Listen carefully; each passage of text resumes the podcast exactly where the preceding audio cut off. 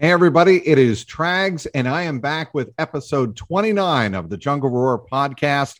And it is my sincere pleasure to welcome back a colleague of mine, still colleague, once and former colleague, however you want to say it. Obviously, Evan Lazar with CLNS Media covering the New England Patriots. We covered the New England Patriots together the last time the Los Angeles Rams were in the Super Bowl, but they were not mm-hmm. playing the Cincinnati Bengals then. They were playing Tom Brady in what would be his penultimate Super Bowl, his next to last Super Bowl, uh, uh, against the Rams, uh, winning down there in Atlanta at uh, Mercedes Benz Stadium, and 13 to 3 was the final score.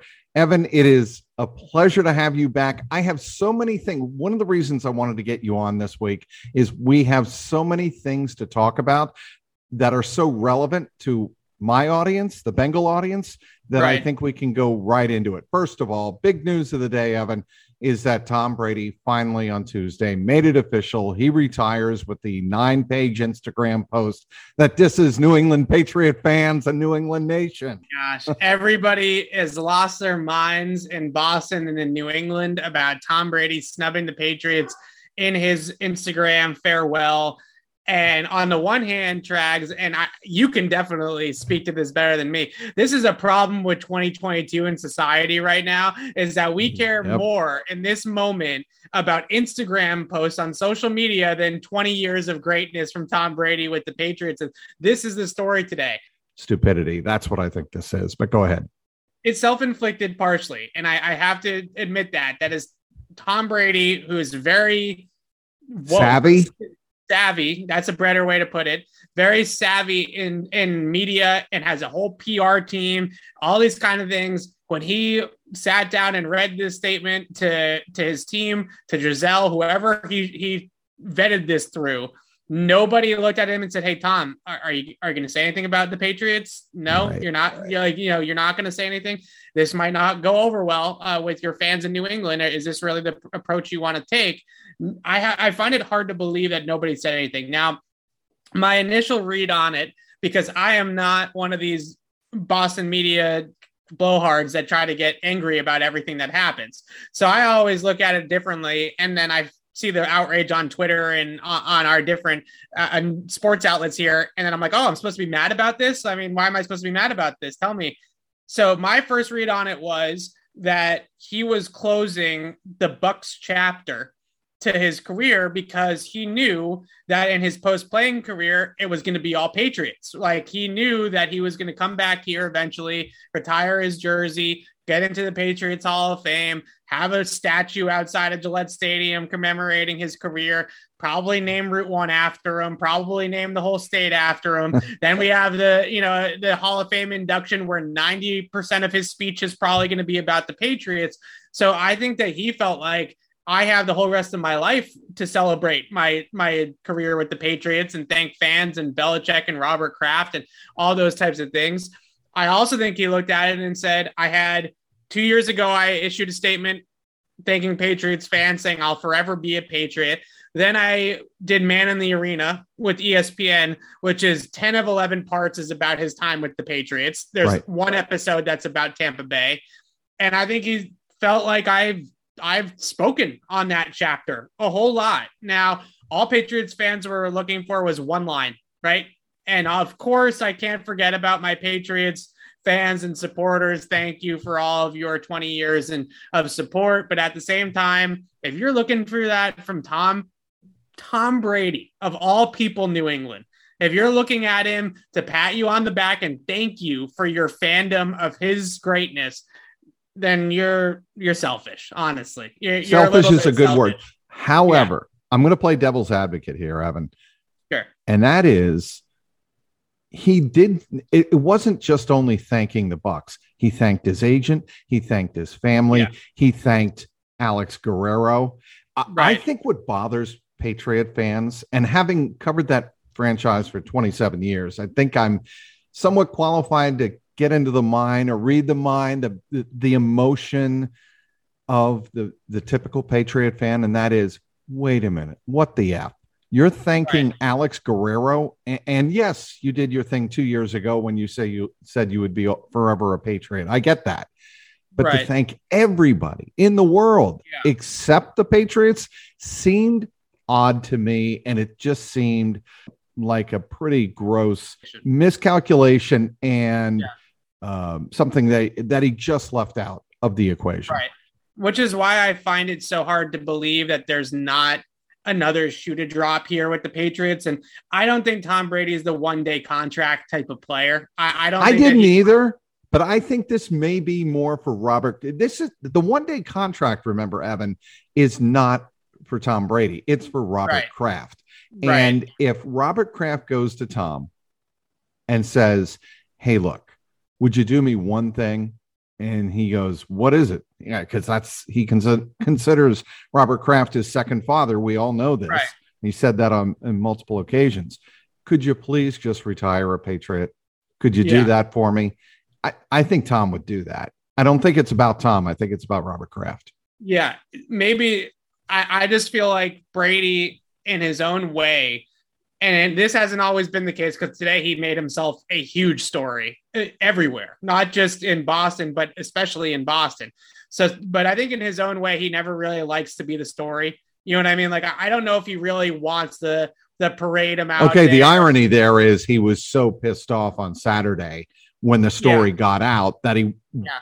it it did make him the story. And He's, he has butchered the entire retirement process, which is ironic because Tom Brady, we thought he was never going to retire, and now he stinks at retiring. So he's from the jump. He let it leak. true.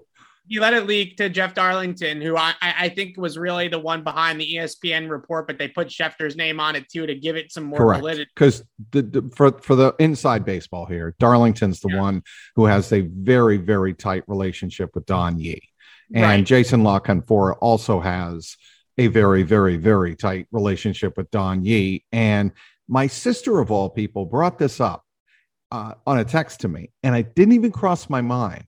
But yeah, there were incentives that Tom Brady had to fulfill with Tampa Bay. right. And my guess is that those guys were looking, just happened to be talking about, hey, what does Tom have to do? What about these incentives? And Yeah. Don Yee probably, and this is all speculation. I understand that. Let it slip. Like, yeah, he's if he's going to retire, but to get that, uh, to get the incentives, he's going to have to blah blah blah blah blah. It's not Right. the blah blah blah blah blah. He's going to retire. Yeah. And that's what they obviously any reporter's instincts would pick up on. And that's my guess how it how it leaked out. Right. And so then he goes on a pod, his podcast, the Let's Go podcast yesterday and denies the entire report and says that he's ways away from making that decision and still has a lot of more thinking to do. And then this morning he drops a nine slide social media post announcing his retirement, which didn't get crafted overnight, right? It's not like he No, woke up. of up course not. this morning and crafted this post. So he stinks at retiring. It's just bad. It's just bad. It was bad optics. And at this point, as absolutely backwards as it is and crazy as it is, and I can't even believe I'm saying it, Tom Brady has to do damage control in New England. And that is, The irony of ironies. yeah, and maybe he doesn't care. And I do think that there is a piece of him that might not care, right? I think there is a piece of him that is going to escape to Costa Rica and Montana and all of his his retreats and all that kind of stuff with his family and, and with Gisele, and isn't necessarily going to care about all the noise back here in Boston. But Trags, when I tell you, I've had people text me. My my father called me right after it happened, and screw Tom. This is always going to be a, a, a dark mark on Tom Brady's career. We're gonna I mean, uh, remember this. I'm We're- we're- sure. I'm sure you were like, come on, Yeah. seven, six Super Bowl rings, and you're going to re- remember him for this. I mean, Yeah. all due respect to your It- dad, who, Oh, who, it- who I respect very much. Trust Evan, I've me, met you- him. You know that. yes, yes, I'm like, and I respect your dad a lot. If if that's the uh, symbolic or the typical response from a Patriot fans, I I roll from here in Cincinnati all the way back to Yes. Needham and Yes. Dedham. Yes, Yeah. it is. that's an incredible eye roll. it's it's it's really and I I because I went on uh, on on Patriots press pass with, with John Zanis and I I just laced into Patriots fans because I I've had it with this. It's the the pettiness Amen. the pettiness that Patriots fans have taken to this today to sit here and chastise Tom freaking Brady because he didn't mention people. His, yes, it's ridiculous. Is beyond petty beyond petty. And everybody's coming at me and saying, "Oh, well, Tom Brady asked for this. He brought this on himself by neglecting but to include the Patriots and he only has himself to blame for it."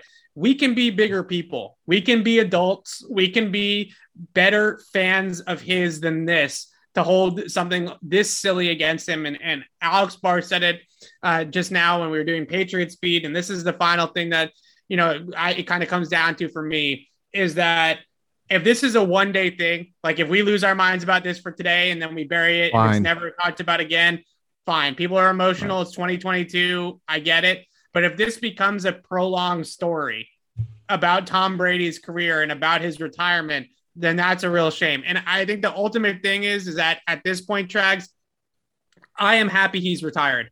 I'm happy it's over yep. because yep. the stories, the narratives, the coverage of Tom Brady in the last two years locally has only tried to tarnish the 20 years that he was here by talking about drama between him and Bill Belichick and Super Bowls that were left on the table and issues that are behind the scenes. Now, social media posts where he's not talking, what does it all mean? Right. And all this kind of stuff. All of it has been driven to create divide.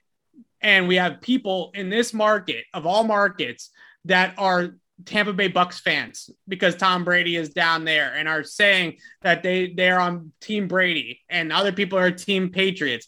It, that that is the, been the most annoying part about him going down to Tampa Bay for these last two years is that that has now become so much of the story of his legacy instead of just remembering how great he was and, and that's really disappointing. Let's get to something that uh, fans in our region who actually are listening to this yeah. podcast for the Cincinnati Bengals, the Super Bowl 56 bound Cincinnati Bengals. Joe Burrow. He says with a big smile. uh, I do because I, I got to tell you, how many times do you think, Evan, I've been called a good luck charm in the last 72 hours? A lot. I mean, you are you left New England. The page Tom Brady left right with you the Patriots haven't won a thing since, and now you're back in the Super Bowl with a different team. So I mean, there, how can you not? Joe Burrow and Tom Brady. Do you see the yeah. the comparison? I wrote about it. I, I know you read the, the the column on Saturday. I wrote about yes. it. It was a lot of fun writing that column, and because it took me back to when uh, Tom Brady uh, was not necessarily Tom Brady in 01. Right. The irony is, and and and kind of the one of the bigger differences is Joe Burrow is already becoming Joe freaking Burrow, Joey franchise. Right. And it, it is interesting to me, having covered the two quarterbacks now, one for 20 years and one for one year, that they are both incredibly clutch late.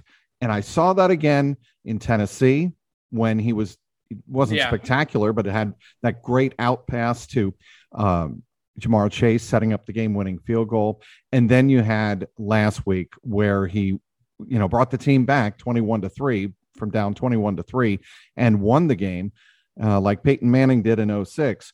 W- what are the biggest comparisons you see uh, between uh, Joe Burrow and Tom Brady? Yeah, well, I think Joe Burrow is ahead of Brady because he was the first overall pick in the draft, and, and he should be ahead of Tom Brady, who was a sixth round pick. And the biggest thing that I look at from a comparison standpoint, and you know me, I, I I'm a film guy, right? I break down yes, the, you are. The, the physical aspects of the game, but I can't ignore the intangible aspects with these two guys that there are so sim- some similarities there in that you're down 21 to 3 and you still feel like you have a chance in the game and he feels like you have a chance in the game. And the one trade of Tom Brady's that always stood out to me was he would get emotional at times he would blow a gasket sometimes when things weren't going well, or he'd get all, you know, dancing around and and and celebrating when things were going good. But throw to throw, play to play, nobody had a shorter memory than Tom Brady. Like he was able to throw a 60 yard touchdown or throw a 60 yard pick six, but he wouldn't change who he was on the very next drive or the very next play. And I look at a guy like Joe Burrow, that confidence, that swagger, that ability to just kind of let things roll off and continue to play at a high level. That to me is what resembles Brady the most is mm that cool, calm, collected swagger uh, that they both have. And I, I, look at the young quarterback the Patriots have in Mac Jones, right. and he's not quite there yet in that respect, where I think Mac is a little bit more emotional still. And, and where some of the, that emotion a little bit too much when things tend to go bad for Mac Jones, you do see him pouting, you do see him get down sulking, on himself, yes, you do yes, see him yes. sulking. And that element of Joe Burrow's game is just that guy's head is always high. He's never in a bad rut. He's never in a moment in, in his own feelings. And that's really incredible to watch in terms of a young quarterback. And from a stylistic perspective, I actually think that Burrow is maybe a little bit more nimble and a, a little bit more uh, mobile than Tom He's Brady. Very athletic. I got to tell you, Evan, having watched him now for a full season, I knew he was a smart quarterback. I mean, that was the book on him. I right. knew he could make a lot of different throws down the field, and I certainly knew he could read. I did yeah. not know until watching him day, game after game, day after day at practice, how yeah. athletic the kid is. He is yeah. incredibly athletic. And you know, one thing to keep in mind with Joe Burrow, he was a sensational basketball player as well. He was very, yeah. very good playing basketball, which requires what? A lot of quick uh, change of direction movement. Right. And I thought that, uh, you know, somebody brought that up to me earlier in the season, and that is a great point. And that's what Burrow can use in the pocket. Twice in the second half uh, last week in the third quarter, he was running for his life. And we yeah. thought uh, for all the world, I think it was Chris Jones had him down for a sack, and he runs yeah. right out of the, the, the grasp and and makes a positive play. One was a first down, one was a throw down field. I think to Ja'Marr Chase, just incredibly athletic. Yeah, really good athlete, really slippery in the pocket. I, I think the one thing that you look at with Burrow that he worked, I know he worked a ton with Jordan Palmer in the offseason on getting a little bit more zip on his fastball and being able right. to drive the ball that better down the field. Brady was able to continue to elevate that part of his game with his arm strength to the point where he could make that far hash out and he could throw that ball that Burrow is I think he was picked on, right? To Ja'Marr Chase in the in the title game trying to throw that deep out, or maybe it was close to an interception. Yes. And that that's the one throw that you look at and you say, maybe Joe Burrow two or three years from now makes is able to get enough but, on uh, that. To his to defense, to, to, his defense, Evan, he's been making those deep outs. Yes. Last week, I noticed this in warmups, and it's one of the reasons we go on the field and actually watch these guys warm up because it right. matters. His throws were high, and they had not been high all regular season that I had noticed. They had yeah. not been high in in the Raider game, and they had not been high in the warmups before the Titan game. Yeah. Last week they were high, and I'm like, hmm, either he's maybe a little bit juiced up, which is understandable. Right. Maybe he's got a lot of adrenaline going through him and he knows what's at stake. And when you have more adrenaline, you don't always, the ball gets left high. And that's what we saw a couple of times uh, on Sunday from Joe Burrow. But the thing about Joe Burrow is, like you said, he doesn't give a shit. Like yeah. if he makes a bad throw, he's going to go back to the same play, right. make the better throw, and it screw it. I know I'm better than that. I'll just make a better throw the next time.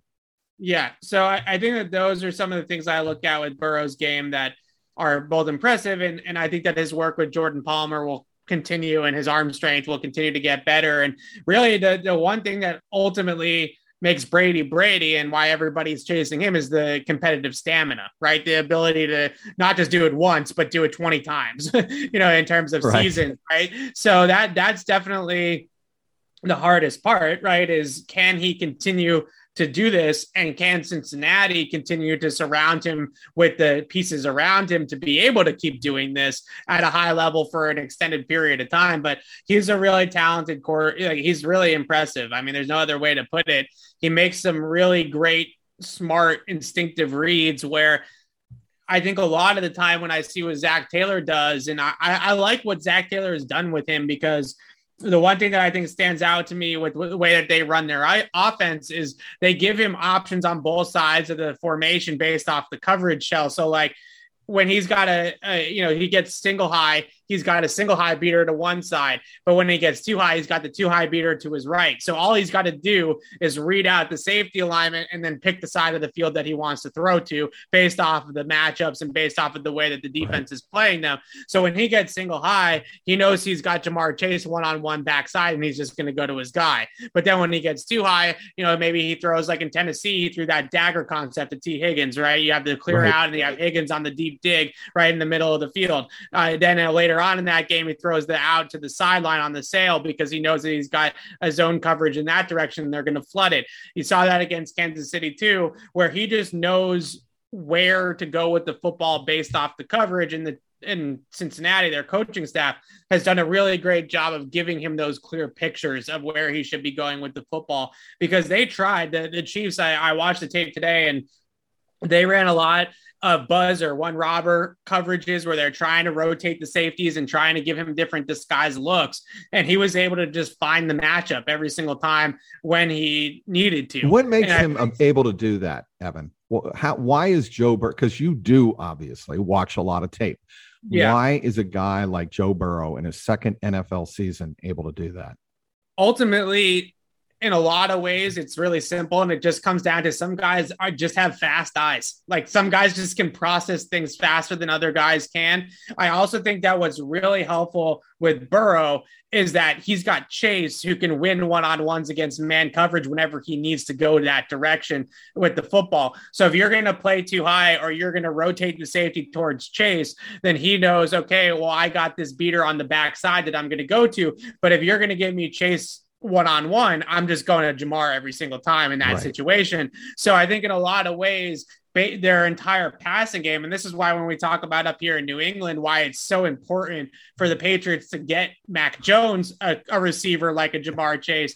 It's because when you get that matchup with your number one guy, the entire foundation of the passing game runs through our first option is Ja'Marr, right? If, if Ja'Marr has the coverage that he, we like one on one, like on the touchdown where he threw the back shoulder, it was it was single higher, it was zero, may, might have been even zero coverage that close to the goal line with no deep safety. It's just one on one across the board. So who, who's going to the getting the football? Everybody uh, and under the sun knows who's getting the football, and he makes the play. That was on so, Fenton on the back shoulder. Yeah. Yeah, and you you just have that option. So I think a lot of the ways that they make it easy on him is it's foundational with Chase. If the coverage rolls towards Chase, then here's your backside concept that you're working away from Chase. But if Chase gets the coverage that is advantageous to him, then you just throw the ball to Ja'Marr, which is obviously very uh, easy to do when you have a guy as good as Ja'Marr Chase. How many times did we bitch and moan on behalf of the New England fans, the Patriot fans, about getting Brady weapons. And how many times did Brady bitch about that? Yeah. I mean, in the way, yeah. in a way, only Tom could get away with bitching about it. But right, passive aggressively, very passive aggressively. but imagine Brady with those kind of weapons. And really, the only time he ever did was Randy Moss and Wes Welker. Right. Right. I mean, the we yeah. saw the kind of numbers they put up then through the or even 2011 when with Gronk and Hernandez and Welker and that combination. Right. You know, when you put guys around Brady, it was obviously ridiculous. And I, I think Ja'Marr Chase is like the guy the Patriots to me are chasing. Getting a guy of that caliber is not easy. That's why he was the fifth overall pick in the draft. But that caliber of receiver and it doesn't have to be in the draft. I, I, think the most frustrating part for the from my perspective with the Patriots is that you watch DeAndre Hopkins get traded to Arizona and you watch Stefon Diggs get traded to Buffalo and you watch this receiver movement. I mean, receivers get traded. They, these guys, they burn bridges they get disgruntled or frustrated with their current situations and they get themselves traded, just like Odell Beckham now at the Rams is now at the number two uh, with Cooper Kupp as the number one, and he's g- going off in the playoffs as the number two receiver in the Rams offense. So, not it doesn't have to just necessarily be through the draft. You can go out and you can pay or you can trade uh, more likely than pay a guy in free agency a, a, number one receiver and acquire a number one receiver. But the other guy that I really am envious of from is is Higgins because how often have the Patriots chased the six foot two, six foot three receiver like Tee Higgins. Harry. Yeah. N'Keal Harry, Chad Jackson, Aaron Dobson. I mean, Josh Gordon, even to a degree, right? You can just go right on down the line of all the Patriots have never had a Tee Higgins. They've never had a guy that is big and tall and has. They almost had one. I I think in that Super Bowl 53 season or 52, 50. Yeah. I, whenever they had Mohamed Sanu. Yeah. Maybe that was earlier. Um, I'm getting old and I'm forgetting all the you know the multiple Super Bowl uh, runs. Yeah. uh, but no, when they had Mohamed Sanu, I thought they kind of had that, and I thought right. I think they thought they had that, right? Yeah, yeah. And then he gets the ankle injury, and, right. and the rest is history. But that was with, Super Bowl 52, right? Yes, when they uh, lost to the Eagles. No, Sanu. No, Sanu was Sanu was 19, 2019. They they acquired him in 2019. Oh, okay. So yes. after they had won Super Bowl 53. Yeah. All right. Yeah. Continue. So Higgins is the guy that I look at and say he can run routes, right? He's really smooth and fluid for his size, but he's also got size. So when you throw him the ball in the middle of the field, he can use his frame. He can get open at the top of the route, and he has a good catch radius to box out and play that kind of basketball rebounding style in the middle of the field, like a tight end almost would. But then you can also put him out on the boundary and throw him jump balls. And the Patriots tried to draft that guy in N'Keal Harry, but it just hasn't worked out as well because N'Keal Harry is not as fluid and loose and smooth as a guy like Tee Higgins is.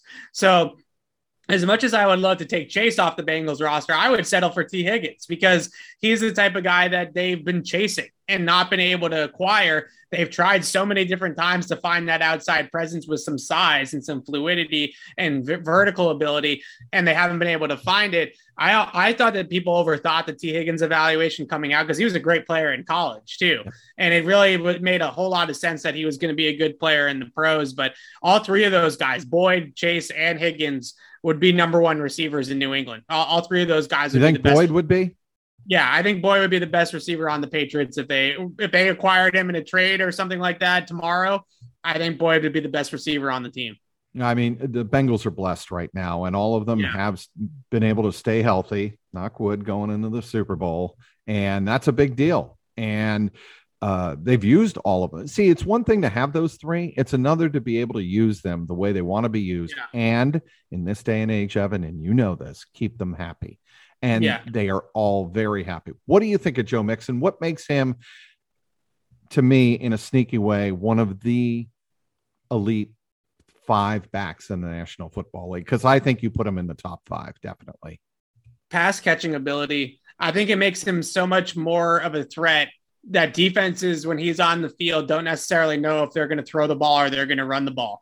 And I look at running backs that are not necessarily as savvy in the passing game and their offenses tend to get predictable right it's it's guys like Derrick Henry as good as uh, Derrick Henry is it's either Derrick Henry down your throats or it's play action. There, there's no in between when he's on the field. And we know this in New England with guys like Sony and Damien Harris. Those guys get so predictable that it's run first all the time when they're on the field that it's much easier to defend. But Mixon's ability to catch the ball out of the backfield and run routes allows the Bengals to just open it up. And you just never know what's going to happen. And then you put in that that they run so much from spread and they have these three receivers that now all of a sudden teams are playing you out of nickel, uh, they're playing you out of lighter personnel to match up with the passing game, and now we're running the ball with Mixon. So it's just a really nice complement to their entire passing game that they have this back that can be an, an all-purpose, all-situation type of back out of the backfield, and it allows them to mix and match in the passing game so well. And I look at how defenses, you know, typically defend these. Like Kansas City I mentioned they played a lot of one robber where they rotated the safety into the cro- in the crosser middle yep. of the field hole. They also played a lot of two deep.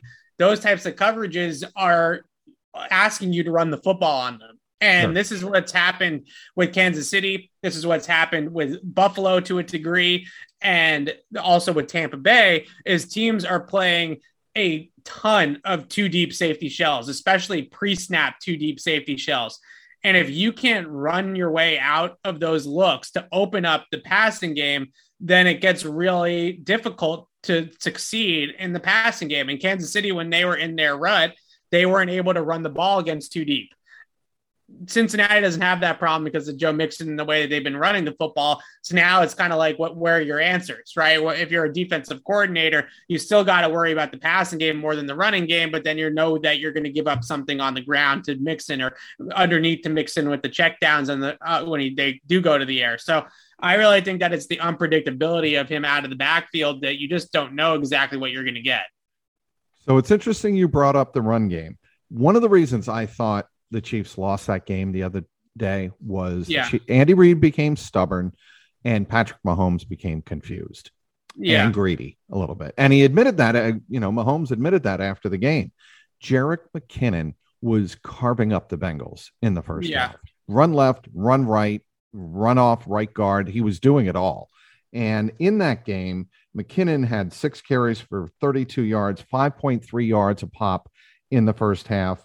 Um, the Chiefs as a team, Evan, had 12 carries for 72 yards. They Yeah. finished, okay, with, I want to get this right, make sure I have it right. Uh, they finished with 24 carries and 139 yards, 5.8 yards per pop. They just, for whatever reason, were not as effective in the second half and didn't stick with the run when they had the lead. Yeah, you're up 21 to three and you don't run the ball in the second half is I, you know me, I like to throw the ball. I, I am one of these guys that do I read know you into a lot do. of these numbers and I, I want to air it out. I do.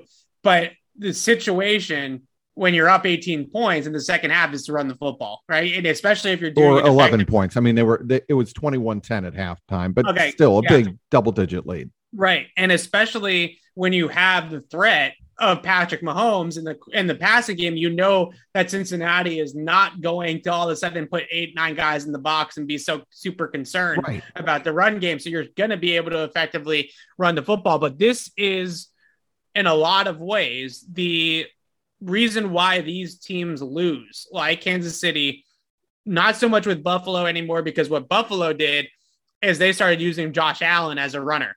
And that unlocked their run game from there because Josh Allen was such a threat with his legs that they were able to play it 11 on 11. And they basically had like Cam Newton, but he was good at passing. Like it was, you know, that's why they were so prolific in the playoffs.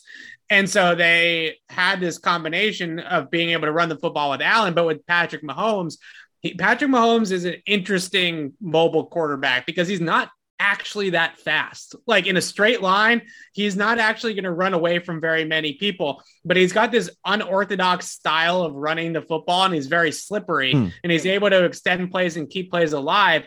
But he actually ran a pretty pedestrian 40 in the combine. I think he was somewhere like a four seven at five, four eight, somewhere in that range. So he doesn't have tremendous long speed or straightaway speed. So I don't think the Chiefs are really too interested in using him the way that the Bills use Josh Allen. And on top of the fact that he's not necessarily Josh Allen physically, he's not as big as Josh Allen. So he's not going to take the wear and tear as easily as Allen either. So I think what I, you know, witnessing this game against the Bengals and the Bengals defense, they recognize that you can let Mahomes run around like a crazy person behind the line of scrimmage and try to extend plays and try to keep plays alive. If you plaster down the field with eight guys in coverage, he's just going to keep running around and running around. And he's not going to scramble away from you because your defensive line is actually fast enough to catch him. So he's not like Russell Wilson or Lamar Jackson or something like that, where if you drop eight into coverage and everybody's got their back to the quarterback, that he's just going to gain 30 yards on the ground on a scramble because he's not that fast. So I think it's fascinating what they did. It reminds me so much of what the Patriots did actually during the COVID season. They were able to hold down Patrick Mahomes and the Chiefs offense for three quarters without Stephon Gilmore in that wacky Monday night game Yes. in Kansas City doing a lot of the same things where they were dropping eight guys into coverage and they were playing these these heavy uh, man match zones where they were basically just forcing Mahomes to hold the football for five seconds at a time and then eventually make a decision with it to throw the ball into tight coverage somewhere or to scramble. And he's just he's a, a good scrambler. He's obviously better than average scrambler, but he's not an elite scrambler in terms of just actually running with the football. So I, I think that that's what the Chiefs realized or what the Bengals realized.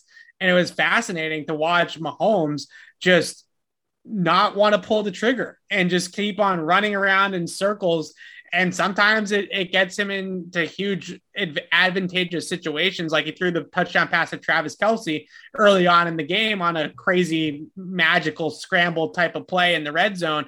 But then other times it leads to what it led to at the end of the game. And, and i think that's what Lou Amar- amarillo was going for was Anarumo. thank you. Uh, was all right. run, run around. Like go ahead run around back there like a chicken with your head cut off we're going to make sure that if, once you do decide to throw the football, we're going to have tight coverage and we're going to force you to throw the ball into multiple defenders. And if you beat us, then you beat us. You know, and I think that that's kind of the book now on Mahomes. You don't necessarily need to pressure him because he kind of gets skittish and impatient on his own. And then he just starts to run around in circles. Speaking with Evan Lazar of CLNS Media, covering the Patriots. I, of course, cover the Bengals for CLNS Media. It's great to have you on, Evan. All right, yeah. Super Bowl 56, SoFi Stadium, February 13th.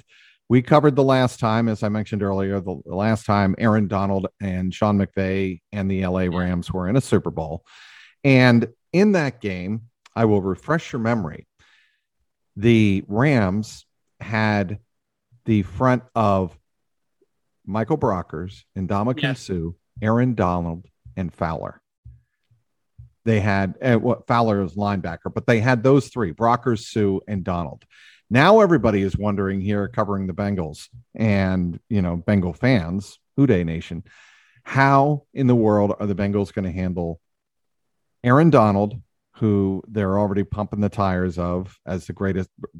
Zac Taylor did on Monday, the greatest player yeah. uh, in the National Football League and has been for some time, um, and and Von Miller and the rest of the um, defense of, of the Rams, the defensive front. How how did the Patriots do it that day, and how do you think the Bengals should mirror it?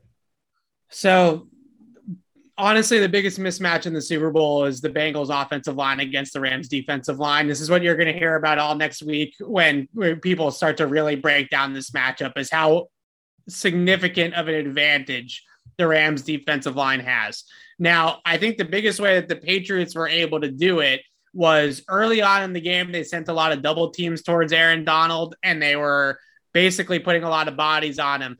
And that got him frustrated a little bit because he was trying to get through multiple layers all the time. And I think by the end of the game, that's when you get the one-on-one reps with Joe Thuney, right? Your best guard and pass protection against Aaron Donald one-on-one, and Thuney won those reps and was able to keep Brady clean.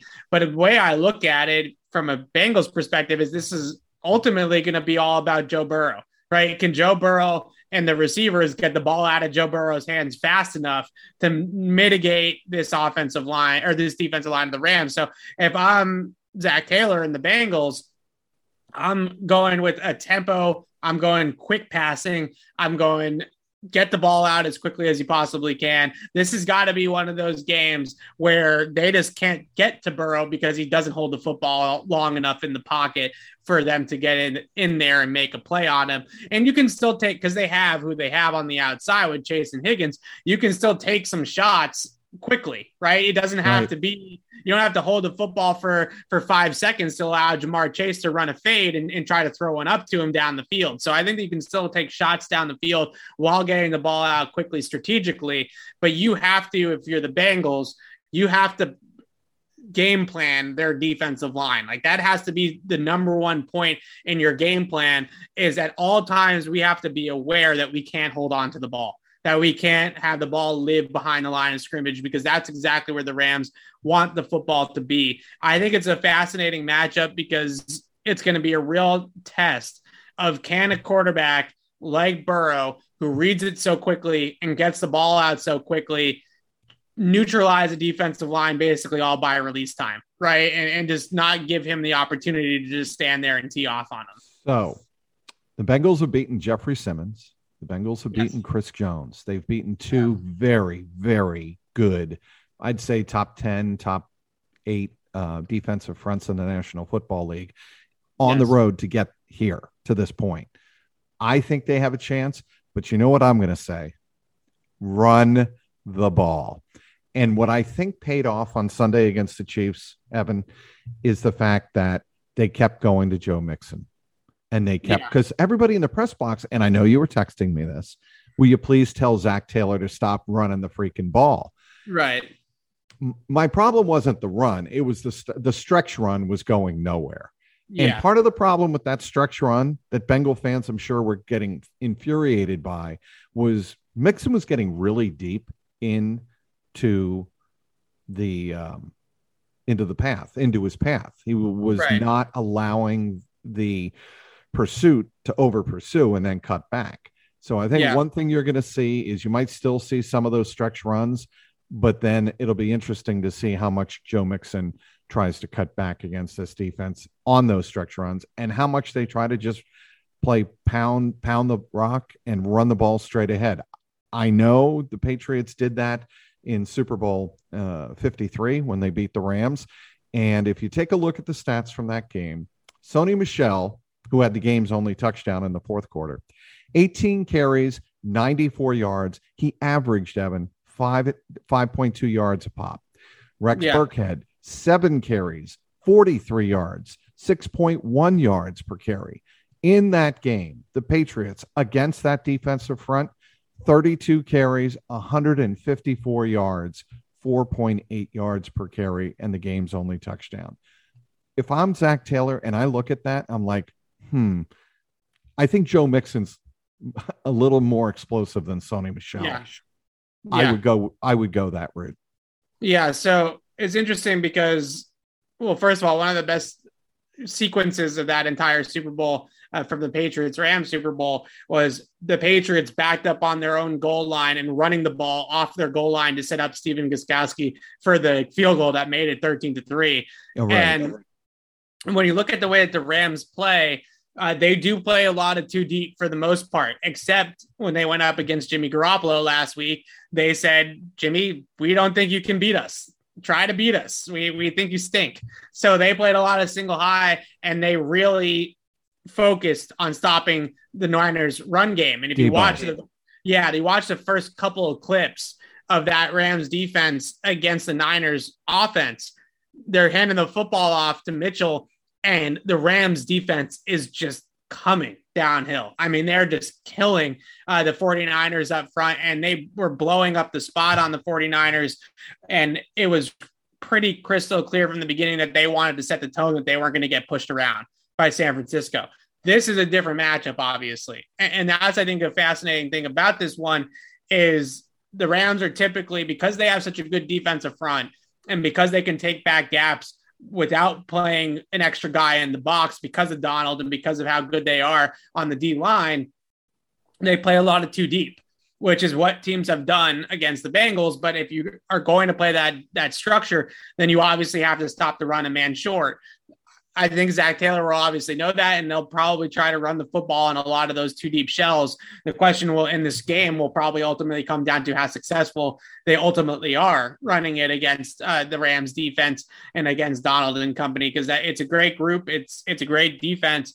Uh, the offensive side too is an interesting matchup too, just because of the way that things have changed pretty significantly for the Rams with Matthew Stafford. They're no longer the under center bootleg action, play action heavy offense that they were with Jared Goff. Uh, they play a lot more out of the gun. They play a lot more empty five wide. Uh, they don't do a whole lot of the old school McVay bootleg stuff that we saw in the beginning of McVay's tenure with the Rams because mostly because Matthew Stafford's not like a huge fan uh, of being under center. So they've gone and they've adapted to a much more spread look. And uh, the, the play I wanted to bring you uh, to bring up to you is called choice Stucko. Okay. They must okay. run choice Stucko 20 times the game. And all it is is a fade or kind of a converted fade where you can convert it into a comeback, a little whip option route on the inside. And on the backside, they have a choice route for Cooper Kupp. And they'll motion him They'll run a lot different alignments, stack alignments, bunch formations, and they'll run it out of different formations. But I cannot tell you, you watching that game against San Francisco, how many times Cooper Kupp won on choice Stucko is insane. It, it must have been like five or six times for big plays down the field. So th- the one thing about the Rams offense, and I wrote about this when the Patriots played them in the Super Bowl, it's very simple. they don't run a ton of plays. They don't run a ton of personnel groupings. Their passing game is probably a, a dozen plays hmm. at, at most. Uh, I would say against their their installs against like the 49ers, for example, I think they might have ran six or seven different passing concepts the entire game, but they they marry it so well with the run game and they kind of put different formations and different little twists on it and stuff like that. And that's what makes it difficult to stop. But they are a very simple, straightforward offense. They do not confuse you with a bunch of different play calls. They don't have a whole Rolodex. They don't have a gigantic playbook like some other offenses do. So, what you got to be ready for, though, is that McVay is a magician at getting Cooper Kupp free releases off the line of scrimmage. It's almost impossible to jam him. It's almost impossible to press him because they'll line him up in stacks, they'll motion him, they'll put him in the slot, and they make it extremely difficult. And he's so good at the top of the route, and he's got such nuance and suddenness in his route running that if you don't get your hands on him and he gets moving, then it's so difficult to stay with him down the field. So I'm really interested to see what they do against Kupp in particular. Obviously, you have Jessie Bates. You could put him over the top and try to put somebody underneath and go that entire route. But I, I really think that in order to beat a guy like Kupp, in order to limit him, you got to get your hands on him. It's really the only way that you can really have a chance. Because if he gets to the top of the route, he's just he's just nasty. All season, Joe Burrow. I'm going to go to the other side of the ball now. Yeah. Joe Burrow has talked about um, if you're going to leave Ja'Marr Chase one on one, um, good luck to you. Right. And yeah. they're the Bengals are like daring you. You want to play him one on one? You want to play him one on one? The Bengals may finally be facing a team that's like, damn straight, we're going to play him one on one. His name's Jalen Ramsey. Ramsey yeah. against Chase. What do you make of that matchup? One of the best cornerback wide receiver matchups that you could possibly have in a Super Bowl. I mean, it doesn't get any better than that because not only does Ramsey and Burrow uh, and Chase, excuse me, they align in such a similar spot, right? So like you're going to see this. This is not like when the Patriots were to play the Rams and Marcus Peters had to go inside to take Julian Edelman out of the slot, where Marcus right. Peters isn't really familiar with inside uh, formations. Jalen Ramsey is an outside corner and Ja'Marr Chase is an outside receiver. So this is strength on strength it's it doesn't get any better than this. The one thing though is that the Rams they're not a, they play some man on third down, uh, but they're not a big man to man team, right? They play a lot of three uh, three buzz things like that. They don't play a ton of man, so they'll get them in matchups. But what Chase is going to have to be ready for is that Ramsey likes to change up his three technique. So when I talk about cover three, he's matching, right? Obviously, vertical routes. So it is a little bit like man but sometimes he'll get into your face and he'll play it more like bump and run press man. But then sometimes he plays bail technique where he's just getting off the line of scrimmage and, and running up the field and getting on his horse to stay over the top. So he likes to change it up and he likes to kind of keep the receiver off balance. And he doesn't allow you to beat him at the line of scrimmage. Like you're not going to beat him with a release. You're not going to just beat them at the line with something quick or something savvy at the line of scrimmage. You're going to have to beat them down the field. And that's what makes Jalen Ramsey so difficult to, to beat and, and, and be productive on is that he doesn't get beat early in the route too often. A lot of cornerbacks to get into trouble, it's because they get uh, beat at the line of scrimmage in the release game, and, and then they're trailing, and then they're trying to play catch up from that point on in the down. Ramsey is you got to beat that guy at the catch point. Like there's you have to beat him down the field, and obviously that's really difficult to do consistently because he's really good at defending the ball. So this is going to be a fascinating matchup because Chase is probably one of the best receivers at the catch point that I've studied coming out of the draft, maybe ever.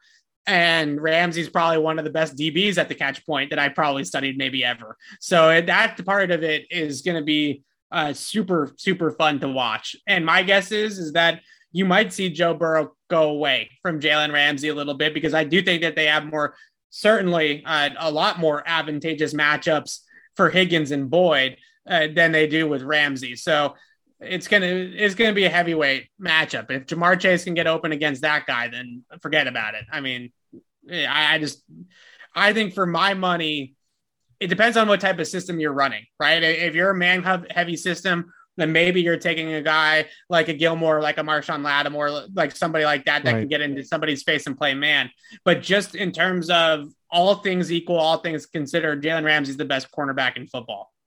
I think it's going to be one of the best matchups. Uh, like going in, one of the more underrated best matchups the Super Bowl is seeing just because of the different storylines, the different the franchises, how they got here, how they're built, um, yeah, and the young talent um, on Cincinnati's roster that figures to be coming back to at least the championship level on a yearly basis, kind of like what the Patriots have done, the Chiefs have done. The, the Bengals are built that way. They have a young, very talented roster, as we've all seen. Yeah. The Rams built a much different way, and it's been well documented. Uh, they went out and made the trades, got the Von Millers, got the um, OBJs uh, on the offensive right. side of the ball, and it should be a really fascinating matchup. And what do you think of the two head coaches? It's funny because in some ways they they're staring at them in the mirror at each other a little bit, right? Obviously, Zac Taylor learned in that tree in that vein, but what McVay has done with Stafford is a little bit different than what they traditionally did in the wide zone system with the under center stuff.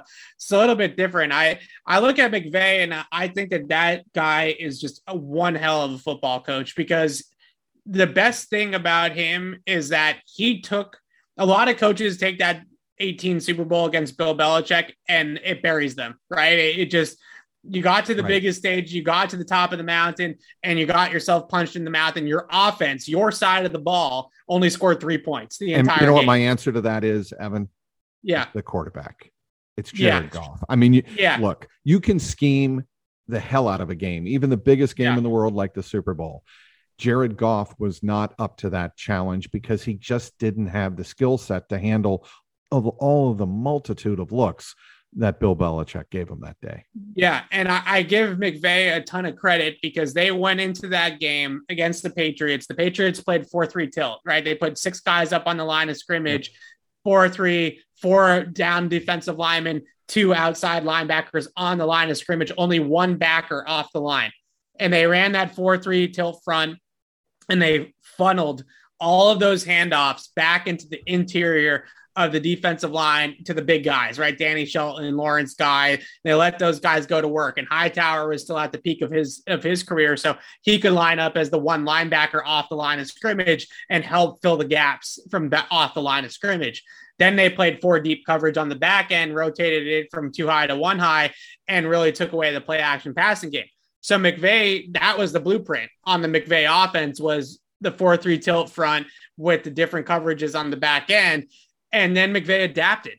And part of it was obviously because of Stafford, but now they run a lot more power gap, right? They run a lot more pulling linemen. They run a lot more things uh, up the field as a downhill running game instead of just all the wide zone stuff. So you can't just sit in a front to mitigate wide zone because if you play wide zone, then oh, well, here comes power, right? We're going to pull the guard and we're going to get up to the second level, and there's not going to be anybody on the second level because you're so worried about the edges.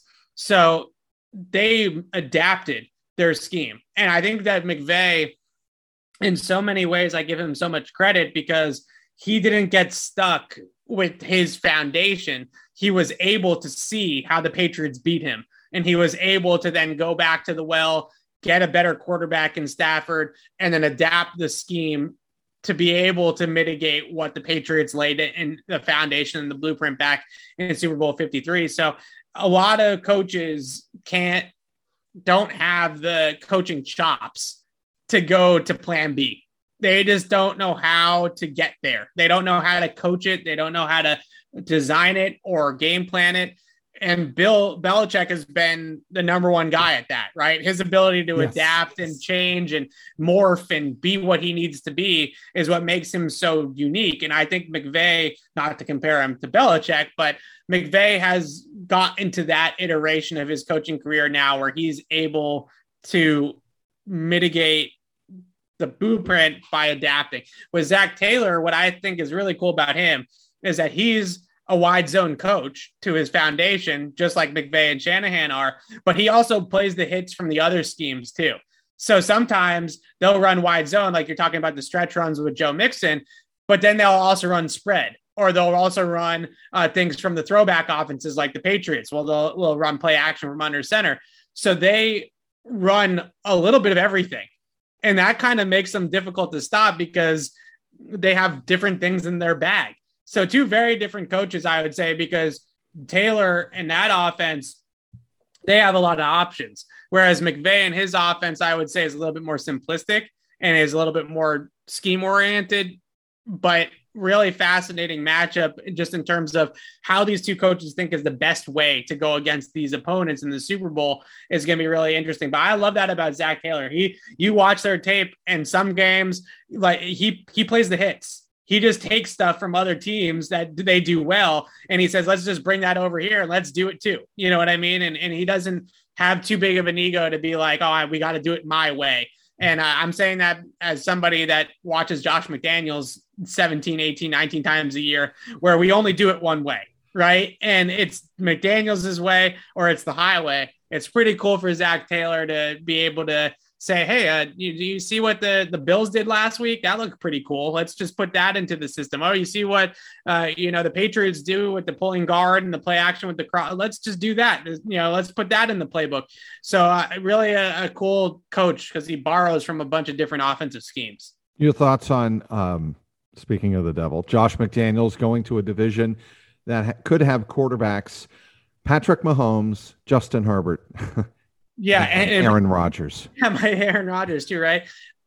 I think that there's my brain is so divided on this Trags because I'm so confused about how to feel about Josh McDaniels leaving. Because on the one hand, there's absolutely no denying that Josh McDaniels is a good football coach. Like he's a good coach. Like he understands football. He understands offense to a degree and to a level that most people never will reach.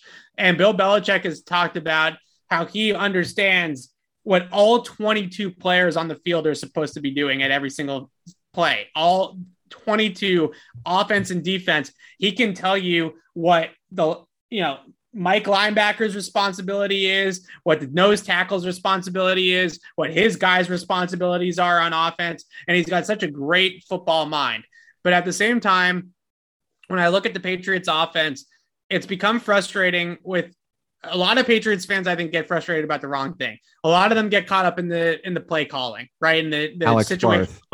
Yeah. Uh, Brandon Bolden on third down. What are we doing? No, the problem with the Patriots offense that I have is more schematically from a big picture stylistic perspective, right.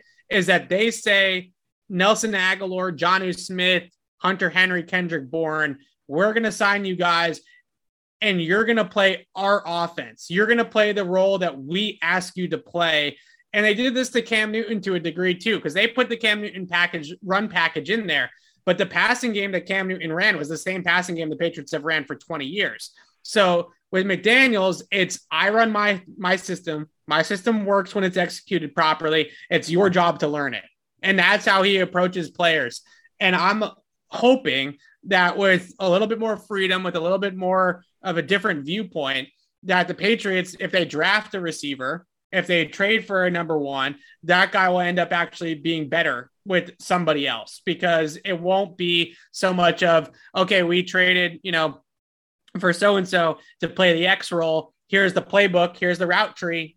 Go learn it and do a good job at it. Right. And, and I, I think that that's a little bit different than some of these other coaches where they get these receivers and they build scheme and they build the offense around those players. Like Brian Daboll just got called, uh, just got the head coaching job in, with the Giants. Right. As bad as I think Daniel Jones is, Brian Daboll, who just had Josh Allen, didn't say to Daniel Jones, here's the Josh Allen playbook, learn it and, and master it, and I'll see you in training camp. He said to Daniel Jones, give me your five favorite plays that you like to run from Duke and from the Giants. Give me your five favorite passing concepts, and I'm going to build a scheme around those five plays.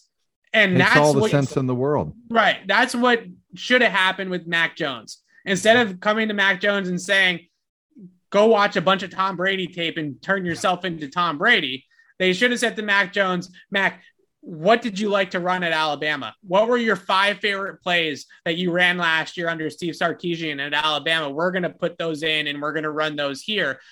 Do you know how many RPOs the Patriots ran this year, Trags? I would say five. Seven. I was close. Seven RPOs. Do you know how many RPOs, a lot. you know how many RPOs Alabama ran last year, Trags? Uh, they had how many games? 13. 13. Okay. Uh, yeah. I'm going to say 150. A little bit over. Uh, 80. Oh, okay. 80. 80. Still. 80 to 7. Mac Jones's numbers off RPOs at Alabama 73 for 80 for 11.9 yards per pass attempt. And and the Patriots used that seven times this year. Seven times. That's and abhorrent. Yeah. And I asked McDaniels about it earlier in the year, and I said, "Oh, I know. I can only why, imagine the answer you got, but go ahead." Why aren't you running more? I said it more creatively. I, you know, you know the Patriots Trags. You got to ask in the right way, right? You yes, can't just ask it in in, in a, uh, so I said, Josh, essentially, what do you think about RPOs? And he said, we don't major in it. It's something that we have in the playbook, but it's not something that we major in. And I was like, maybe you should major in it because honestly, your quarterback absolutely lit up college football on RPOs and was unstoppable. He threw 11 touchdowns to zero interceptions for 11.9 yards per attempt off an RPO. And then you ran it less than 10 times in his rookie season. So I I gave him the benefit of the doubt. I said, look, they probably went into the season thinking Cam Newton was going to be their starter. So they weren't really ready for Mac Jones yet. And maybe this offseason, he would get with Bill O'Brien, he would get with Sarkisian, and they'd work an RPO playbook, you know, and install into the Patriots offense next next offseason, next training camp. Give him the benefit of the doubt. Now he's not here to do it. But the next offensive coach that comes into this Who will that offense, be, do you think?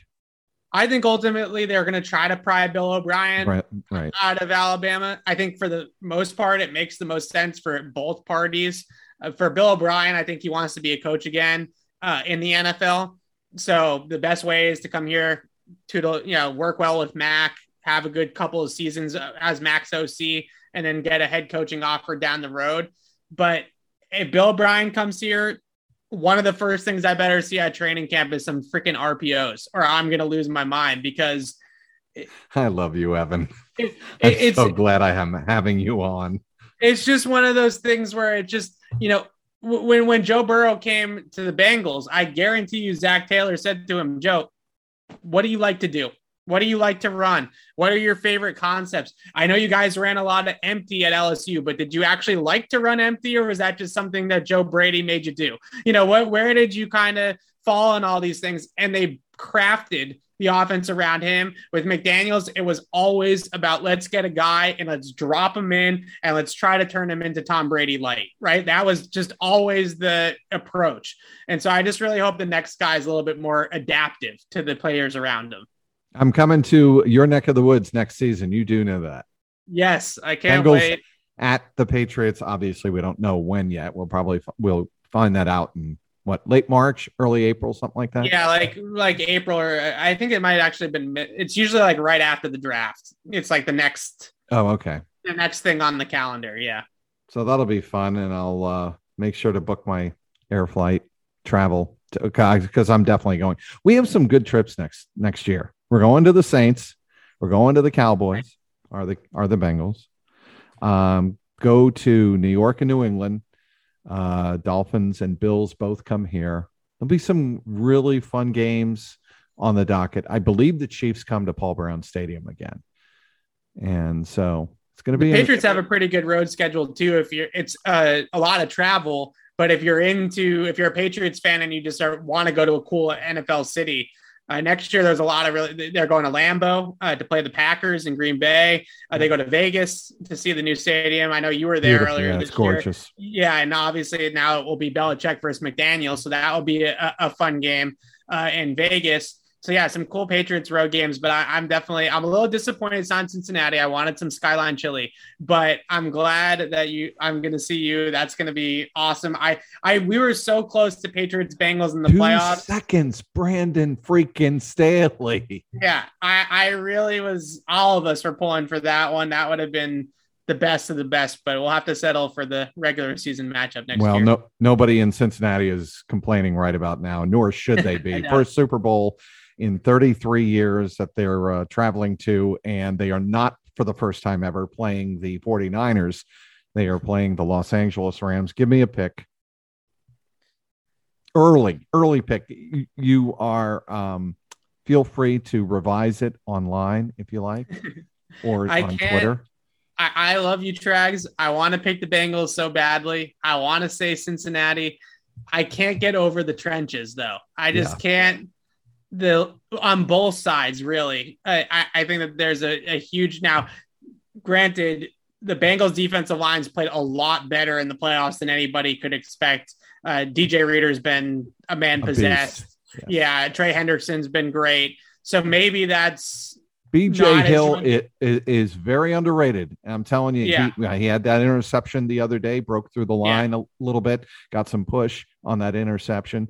Um, do not overlook BJ Hill, but go ahead. Yeah, yeah. I think that that D line is maybe you know a lot of the season regular season metrics. The Bengals were not a very good defensive line during the regular season, right? You know, ESPN's uh, pass block win rate or PFF pressure rate, that kind of stuff. But they've been a much different unit in the playoffs than they were in the regular season. So I just can't. The matchup's going to be won and lost by Donald versus the the Bengals offensive line, right? If the Bengals offensive line can hold up and can block long enough to help Joe Burrow get the ball down the field, I think there'll be some options down there for him. But I, I don't know if they can block the D line of the Rams. So I'm taking the Rams. I think Burrow's going to be back though. I, I don't think that this is over. But we, yeah, I want to caution you. We do say that about a lot of young quarterbacks, right? When they get to the top of the Yes. mountain, we we say Jared Aaron Rodgers is going to be back. Uh, Patrick Mahomes is going to be back. You know, it doesn't always work out that way, but I think Burrow's going to be a force for a while. So So you're gonna you're not gonna give me a score. Give me. I I think there's going to be some points. Uh, I would say 27 24 Rams as of right now. But if the Bengals won, I wouldn't be surprised. But I'm I'm taking I'm taking the Rams early on here. I'm sorry. I know your listeners are going to hate me, but Well, that's that's all right. You should love Evan Lazar for the quality NFL talk that he brings to the table. look up Nobody- Choice Stucko. I'll, I'll send you the play sheet and you can you can take a look at it. But your your listeners should look that play up. Choice Stucko. It is Yeah, Cooper Kupp's uh, bread and butter. Correct. His- Yes, they're they uh, yeah. I'll send you. I'll send. I have the the print. Yeah, the, exactly what it looks like in their in the 49ers playbook, but it's the same thing in the Rams. Yes, playbook. and I will um, give you credit on Twitter. You are the best, Evan. That's why I had you on, and this is just it, it was a prolific podcast. yes, it was. It was a lot of fun. Thanks for having me on. Uh, we haven't done this in a while, so it was exciting to do it again. By the way, I don't think we're talking out of school here. I will be returning the favor in a couple of days on the Patriots beat Super Bowl preview. Correct? Correct. Well, so I got confused because of the Super Bowl bye week always throws me off. So we'd love to have you on this Thursday and next Thursday. If you want to do both, we don't care. We always love having you on, but it's up to you if you want to come on both times this week, next week. We can talk about that off the air too and figure it out. I'm game. He is Evan Awesome. Lazar. Please follow him on Twitter at Evan Lazar, L A Z A R, all one word. He is the best in terms of breaking down film, and he's one of my very dear, dear friends in the business. Evan, back thanks so much. Thanks, Trags. All right. That is the Jungle Roar podcast, Super Bowl preview, bye week edition. Thanks for listening.